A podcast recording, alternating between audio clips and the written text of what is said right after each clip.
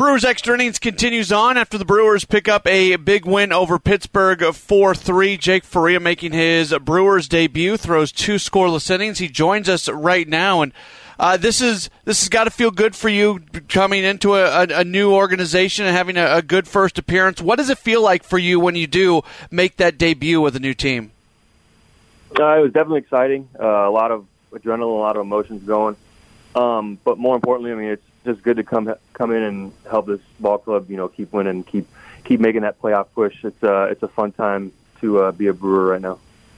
This is kind of a weird day because we don't know who's starting tomorrow, so the bullpen was tasked today to try to go as long as you can to try to help save the bullpen tomorrow. What's what's communicated to you prior to today, or maybe prior to you going in, in terms of the length that they wanted out of you? Uh, it's it's more just hey, go out there and throw strikes, get out, get outs as long as you got the ball in your hand. Um, and that's how I look at it. You know, if I if I, go, they go and they tell me, you know, hey, you've got this many hitters, you got this many innings. That's going to be in the back of my mind, and so for me, it's just best to take it one hitter at a time, one pitch at a time, and until uh, until Skip comes out and takes the ball from me. Do you have a preference? You've been able to start. You've uh, you're working out of the bullpen right now. Does it does it matter to you where you're at?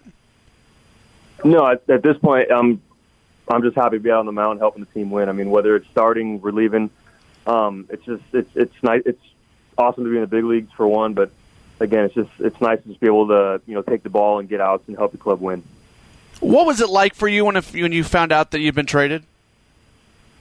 Uh, it was there was mixed emotions. I mean, I'd been with the Rays for this was my ninth season, you know, going into it with them, and uh, I grew up in an organization, so it was a, you know, a little sad getting getting sent away, but on top of that, very excited. Um, you know, it's a new a new start, new beginning, and uh, to come into a, a clubhouse like this, where you know they're making a really strong push to get back into that postseason again, uh, it's it's very very exciting. And did I see you're a Packers fan as well?